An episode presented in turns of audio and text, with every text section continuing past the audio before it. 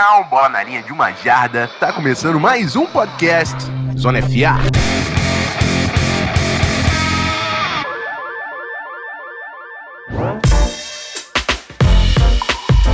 Bom, meus amigos, passamos as semifinais de conferência, alguns jogos muito interessantes que nós vamos trazer todos pro episódio dessa segunda-feira. Hoje estou nessa com meu mano Matheus Ornelas. Tudo certo, irmão? Fala, Rafão. Bom começo de semana para todo mundo que está acompanhando a gente. Vamos aí falar dos quatro jogos desse final de semana. E temos que assumir que erramos, né, Rafão? Erramos em algumas das nossas apostas, mas vamos falar um pouquinho dos quatro jogos. É isso aí. Antes da gente partir para o nosso tema principal desse podcast, o futebol americano, bora para aquele momento de recadinho.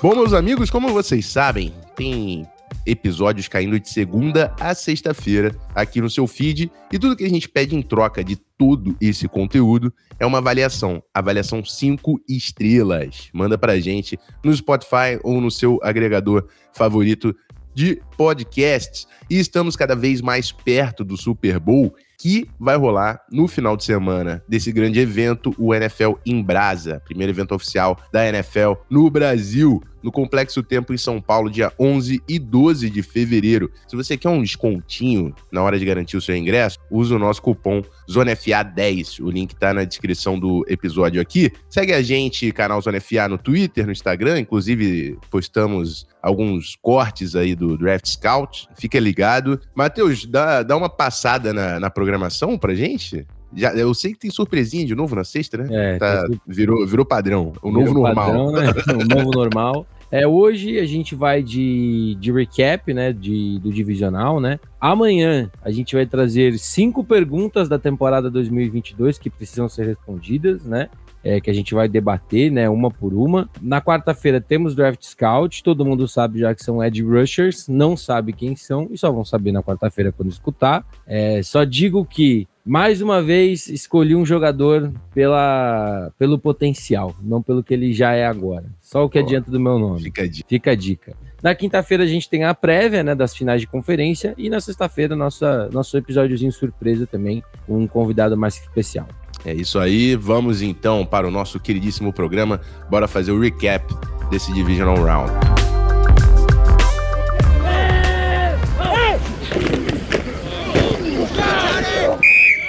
Bom, amigos, vamos nessa. É, começando pelos jogos do sábado, e eu começo com Kansas City Chiefs e Jacksonville Jaguars. E olha só, o, o, o, Jaguars, ele caiu, mas assim, caiu numa nobreza, caiu numa, numa briga. Que trabalho fez o Doug Peterson para se manter no jogo contra o Kansas City Chiefs? Em, em, alguns momentos ali da partida, a gente tava, e aí?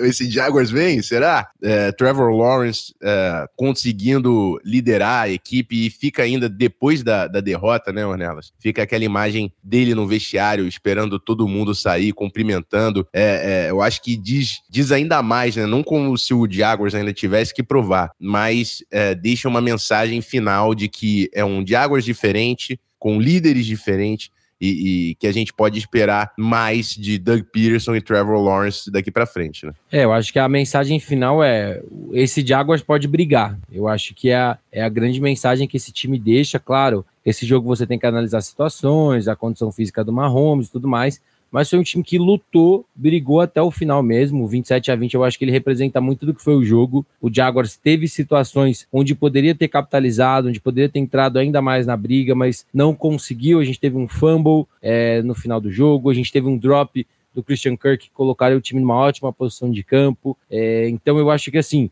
A mensagem desse Jaguars é: é um time guerreiro, é um time que vai buscar jogos, como buscou no Wild Card, e que pode brigar com o Kansas City Chiefs, que é, o, é um dos favoritos, tem um MVP esse ano do seu lado. Eu acho que a mensagem final desse Jaguars é muito boa. E eu acho que também mostra para o Kansas City Chiefs que eles precisam ter cuidado do primeiro ao último minuto em todos os jogos. É, e, e eu acho que a grande preocupação que a gente vai levar para as prévias é como tá o, o, Patrick Mahomes, né? Jogador que é importantíssimo, não precisa nem falar, né? É o cara que faz mais diferença na NFL É, o Patrick Mahomes é o cara que pode definir se tudo dá certo, se tudo dá errado. É, teve um, um, problema no tornozelo, o Chad Henne entrou por um momento. É, e assim, Conduziu o ataque de maneira bem honesta, eu acho que a gente também tem, é. que, tem que falar isso. Obviamente não é o Mahomes, mas teve uma campanha bem honesta com ele, saindo da linha acho que de uma, duas jardas e, e terminando na endzone. É isso aí. E e, e eu, eu, chamei a atenção também sobre a importância é, do jogo terrestre na EFC. O Isaiah Pacheco, né, o running back novato deles, também teve uma partida bem interessante para ajudar aí nesse controle é, é, da posse de bola. Foi um jogo muito brigado, mas o Chiefs sobrevive mais uma vez. Eu, eu, acho que é interessante a gente observar que o Chiefs ele não está passando carro, né? Eu acho que desde a temporada regular o Chiefs não está passando carro. E a gente vai chegar já já no outro time da UFC que eu acho que carrega um, um cadinho mais de momento. Mas enfim, vamos para o segundo jogo. Rafão, só, só antes Diga. da gente fechar, a única coisa que eu quero também já deixar para o pessoal é no, no próprio sábado, é uma, segundo o Adam Schefter, né, foi noticiado que ele fez uma M, M, MIR, né, como eles falam lá, e que foi confirmado que ele, o Mahomes sofreu uma entorse no tornozelo. Então o que a gente já tem de garantia é que ele não vai estar 100%. Falam que é uma lesão que pode levar ali de 3 a 4 semanas, no grau que ele teve para ficar zero. Então a gente já deve ver aí mais notícias essa semana falando sobre isso, mas em primeiro momento a gente já fica com esse olho aberto aí para essa lesão do Mahomes. É isso aí. A gente vai atualizar durante a semana. Vamos para o segundo jogo desse sábado: Philadelphia Eagles e New York Giants. Uh, que estreia, que estreia do Eagles no, nos playoffs. Se existiam dúvidas com o Jalen Hurts, já acho que passamos para trás, né? Ele está pronto para pós-temporada. Inclusive, antes da partida, ele faz um discurso, né, de que ele não vai, não vai fazer é, nenhum papinho motivacional, todo mundo sabe do que o time é capaz, todo mundo sabe qual é o objetivo e agora era entrar em campo e provar isso. Enfim, a gente vai, vai fazer uma pergunta importante sobre esse New York Giants, é, e sobre o Daniel Jones, porque o Giants vence a primeira partida e eu, fa eu falei tanto da defesa do Vikings como era problemático, o ataque do New York Giants fluiu contra a defesa do Vikings, que era muito ruim. Agora, fica uma pulga atrás da orelha, eu acho, Matheus, para o torcedor do Giants, depois de sair fazendo só sete pontos contra a defesa do Eagles, pareceu um time diferente, né? É, eu acho, eu acho que assim, quando a gente para para ver o jogo, eu acho que a grande verdade é a gente não viu nada de diferente do que a gente viu contra os Vikings, só que faltou, talvez tenha faltado esse diferente, talvez tenha faltado esse algo a mais para conseguir vencer essa defesa do, dos Eagles, né? É, eu errei na minha aposta, eu acho que principalmente a questão do Jalen Hurts me deixava um pouco preocupado e também o momento da equipe dos Giants, mas essa equipe do Eagles mostrou que, cara, ela tá muito pronta, ela tá muito afiada, né? E a gente vai falar do outro jogo também, mas eu acho que a forma como venceu um adversário de divisão pesa muito também, chegando numa final de conferência. Cara, nada, assim, nada funcionou nesse ataque da, da equipe dos Giants. Né? O Daniel Jones até que não fez um jogo é, ruim, né? 100% ruim, só teve uma interceptação, teve alguns momentos ali onde o time conseguiu distribuir a bola, mas eu acho que a defesa de Filadélfia, depois de uma primeira campanha, onde o ataque dos Giants conseguiu rodar legal, ela se, ad se adaptou e não, não sofreu mais nenhum perigo. Foi tomar o primeiro touchdown quando o jogo já dava 28 a 0 no terceiro quarto. Então, e assim, já no final, do meio para o final do terceiro quarto, onde você já pode considerar aquilo que a gente chama de garbage time, né? Que é o tempo que não vai mudar o vencedor, vai só dar stats para alguns caras. E esse time da Philadelphia mostrou que está muito pronto. Mas esse time do Giants não cai atirando como os Jaguars. Mas eu acho que se a gente considerar todo tudo, né, dessa equipe de Nova York, eu também acho que se despede de maneira honrosa de 2022. É, a gente vai, vai falar sobre esse, esse New York Giants amanhã, vou guardar um pouco desse papo. Acho que sobre o Philadelphia Eagles, é isso, eles amassaram no jogo terrestre, é, correram muito bem com a bola, essa linha ofensiva, eu falei também aqui já no Zona FA, para mim a melhor linha ofensiva dessa temporada, e eles estão dominando as trincheiras e, e, a evolução do Jalen Hurts como passador dá mais um elemento para esse ataque. Defesa fechou o Giants em sete pontos, jogaram como seed 1, né? Jogaram como seed 1, chegam para as finais da NFC. Vamos para a próxima partida, começando o primeiro jogo do domingo. Cara, olha só, Cincinnati Bengals e Buffalo Bills, jogo no, debaixo do, de muita neve, jogo no gelo, né? O jogo que o Bills gosta. O jogo que a NFL inteira fala que o Josh Allen foi construído para jogar, mas quem apareceu foi o Cincinnati Bengals. E, Matheus,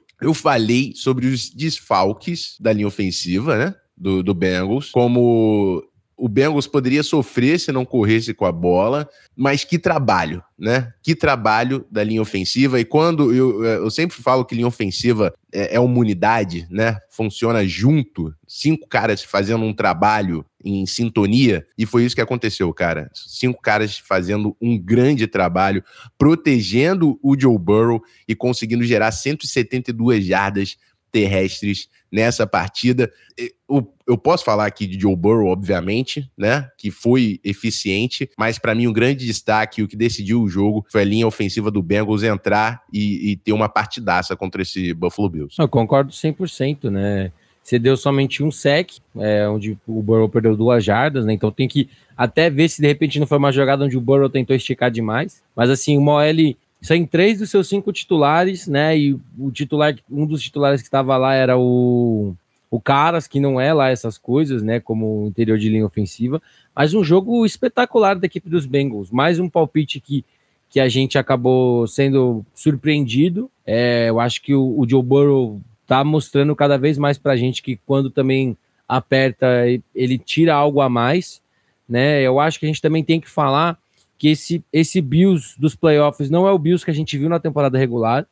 A gente tomou o que aconteceu contra o Dolphins como talvez um susto, né, um salto alto, como algumas pessoas falaram, mas realmente o time parecia muito perdido, né, tanto no ataque quanto na defesa. O primeiro quarto de Cincinnati foi muito importante para esse jogo.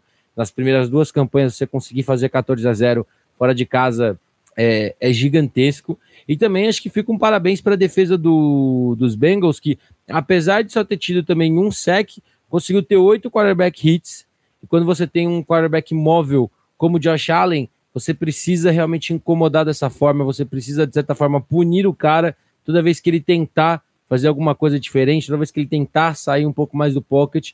Eu acho que essa equipe de Cincinnati, ela, cara, foi um jogo muito bom, assim, e, cara, é o que você falou, talvez chegue num momento onde pouca gente estava botando fé, muita gente falando que a final ia ser Bills e Chiefs em campo neutro, né? Inclusive eu até deixei na, na pauta a frase do Joe Burrow depois do jogo, né? Quando ele foi perguntado sobre, pô, muita gente estava falando que já o jogo era campo neutro, não sei o quê, e ele fala, é, better send those refunds, né? Eu acho que... Pede é, reembolso, papai. Pede reembolso. e assim, eu acho que também é muito, é muito da... Como que eu posso te dizer? é muito do espírito desse Cincinnati Bengals, sabe? Esse time que, pô, chegou na final ah, ano passado, é, que poderia ter ganho da equipe dos Rams e começou ruim e ninguém tava botando fé e de repente o time começa a crescer, consegue chegar nos playoffs, mesmo ganhando do, dos Ravens, a gente ainda tava com o pé atrás, mas consegue bater esse Bills muito bem para ir para a final da Conferência Americana. Eu vou falar, eu tenho algumas observações. O primeiro é a gente fala muito do, do DeMeco Ryan, uh, o treinador do 49ers, a gente vai falar já do 49ers como um, um coordenador defensivo que precisa ser head coach, já passou da hora dele se manter como coordenador defensivo. O tal do Lua Narumo, coordenador defensivo do Bengals, é o próximo da fila, tá? Ele é o próximo da fila. Ele não. Ele já passou a hora desse cara se tornar head coach. O trabalho que ele faz com essa defesa do Bengals é um absurdo. E é o seguinte: falando sobre defesa do Bengals, o, o Luan Aruma, ele tem o um número do Mahomes, está escrito no bolso dele guardado, tá? Esse Bengals aí, é, o Chiefs passa muito sufoco.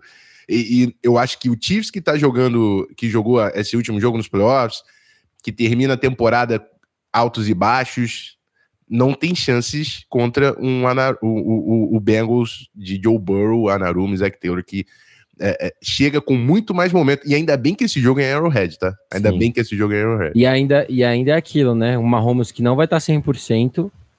É. Né? Então você vai poder até se arriscar um pouco mais mandando blitz. Claro que a equipe do Chiefs tem ótimos recebedores para queimar isso, mas se você conseguir forçar isso em situações pontuais, eu acho que vai ser muito bom. E também a gente falava tanto desse jogo do o jogo terrestre que os Jaguars traziam para esse último jogo, né? E quando a gente olha, correu para 144 jardas contra essa defesa dos Chiefs e a equipe de Cincinnati, como você falou, mais de 170 jardas terrestres. Então isso também pode se tornar um fator para esse próximo jogo, né? Deixar o Mahomes fora, estabelecendo o meu jogo terrestre, mas é como você falou, É, essa defesa de Cincinnati sabe jogar contra o Patrick Mahomes, inclusive já jogou esse ano. Então é. Quinta-feira a gente vai discutir bastante isso. É, é isso, é isso. Vamos fazer o último recap aqui, falando de São Francisco 49ers e Dallas Cowboys. Eu acho que foi o jogo mais disputado, né? Foi o jogo mais complicado. É as defesas apareceram muito bem. Eu acho que a defesa do Dallas Cowboys faz uma partidaça, tá? Eu acho que fez o que dava para fazer contra esse ataque do 49ers. Esse ataque do 49ers estava marcando 30, 40 pontos em cima dos adversários. Eles não permitiram nem 20. É, o Brock Purdy muito pressionado durante o jogo. É, faltou, faltou o ataque aparecer. Faltou uma coisa que a gente falou também antes do jogo: o, o Dak Prescott não ceder a posse de bola, né? As interceptações custam muito caro num jogo apertado, igual foi esse contra o San Francisco 49ers. E antes de passar a bola, Matheus, eu tenho um nome para falar. É, como eu queria soltar um palavrão, mas. Fred Warner. Nossa senhora! Irmão, o Fred Warner é o melhor linebacker da NFL. O que ele jogou ontem, mil. Ó, o Siri lembra, ele sai desse jogo com uma partidaça. Ele sai desse jogo com uma partidaça. Mas, irmão, o Fred Warner estava marcando o Siri Lamb. É, assim, o que esse cara estava jogando em espaço é piada, irmão. Nossa, que jogo do Fred Warner. É, a defesa a gente sabe, a gente fala muito de Nick Bolsa. E, e eu sei que Fred Warner é all pro e recebe respeito, mas, nossa, nessa partida, para mim, ele fez tanta diferença. É, é isso. 49ers passa no perrengue dentro de casa contra o Cowboys. O buraco vai ser um pouco mais embaixo contra o Eagles na semana que vem, mas é isso. Mereceu demais, e eu falei no Twitter antes da, antes da, da partida, esse, esse, jogo tinha que acontecer, eu acho. É o jogo da NFC nessa temporada, é o 49ers e Philadelphia Eagles decidindo a conferência. É isso, né? Como você sempre gosta de falar, big time players. Quando na, é, na hora mais importante os jogadores bons têm que aparecer. Liderou a equipe do 49ers em tackles, foram nove tackles ontem, teve um tackle for loss, um passe defendido. É, tem muito do mental do jogo dele também ontem, várias vezes ali, situação de quarta descida, onde Dallas estava meio que vamos tentar arriscar, vamos tentar forçar uma falta, ele ali pô, fazendo piada na frente do deck press, falando assim, tipo, claramente você vê ele fazendo como assim, mano, vocês não vão pra jogada, a gente já sabe disso. Eu acho que foi um jogo muito bom das duas defesas. Eu acho, inclusive, que Dallas expôs uma coisa que a gente queria ver, que era o Brock Purdy em, contra uma defesa melhor, uma defesa mais postada. Ontem ele teve um jogo para mais de 200 jardas, sim, mas um jogo bem mais comedido, né, do, do Brock Purdy. Eu acho que eu tô 100% com você que a defesa de Dallas fez o que dava. É, o Leighton Van Der Esch também foi um cara muito importante para essa defesa é, nessa temporada, né? Depois de não ter sido, teoricamente, não ter se pagado a primeira rodada que foi. Esse ano ele jogou muito bem. É, mas, cara, vai ser um jogo muito sinistro. Só que é aquilo. Pela forma como esse jogo foi e pela forma como o Eagles dominou o New York Giants, eu acho que a gente entra com um favorito bem claro para essa final da NFC. É isso, mas eu também acho que tudo que o Niners queria era ter um joguinho de underdog nessa temporada. Que é. já estão um Sim. tempão nessa aí, a sequência de vitórias absurda do Purdy.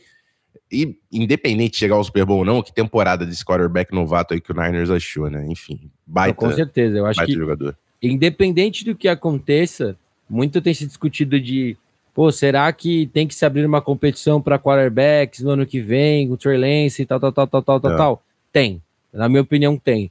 É, eu acho que se a gente for falar de potencial, até onde pode chegar, pô, o Trey Lance talvez realmente seja um cara que tenha muito mais potencial, muito mais atributos físicos que o Brock Purdy. Mas, cara, potencial é uma coisa e o Purdy tem aí sete jogos, sete vitórias, ele tá mostrando que com o ataque certo ele pode rodar. Eu nem vou, eu nem vou falar muito disso também, Rafão. É, eu só vou deixar uma coisa para a torcida do Cowboys, assim, para vocês levarem pro coração de vocês.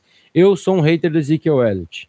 Hum. E eu acho que ontem, é, yeah. quando o Tony Pollard se lesionou, a gente torce inclusive para que não seja nada mais grave, porque foi uma cena bem feia a lesão dele. E ele vai cara, precisar do contrato na temporada que vem, né? É, cara, uh, não dá para o Ezekiel Elliott ser jogador de futebol americano mais NFL.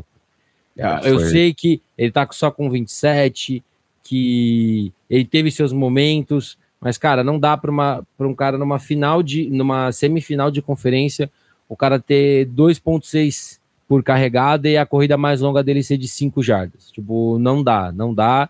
Eu sei que ele entrega como recebedor também em alguns momentos, que é um bloqueador decente, mas não dá, não dá para um cara que custa o que ele custa ele ser um cara que não é um fator no jogo. É, eu, eu, acho que a saída do Tony Pollard também foi decisiva para essa partida, porque o Zeke provou que realmente não consegue mais carregar um backfield. Mas é isso, meus amigos. Esses foram os jogos do final de semana. É, manda mensagem aí pra gente se vocês acertaram todos os seus palpites. Vamos seguir em frente, que tem ainda uma programação completa nessa semana de Zona FA.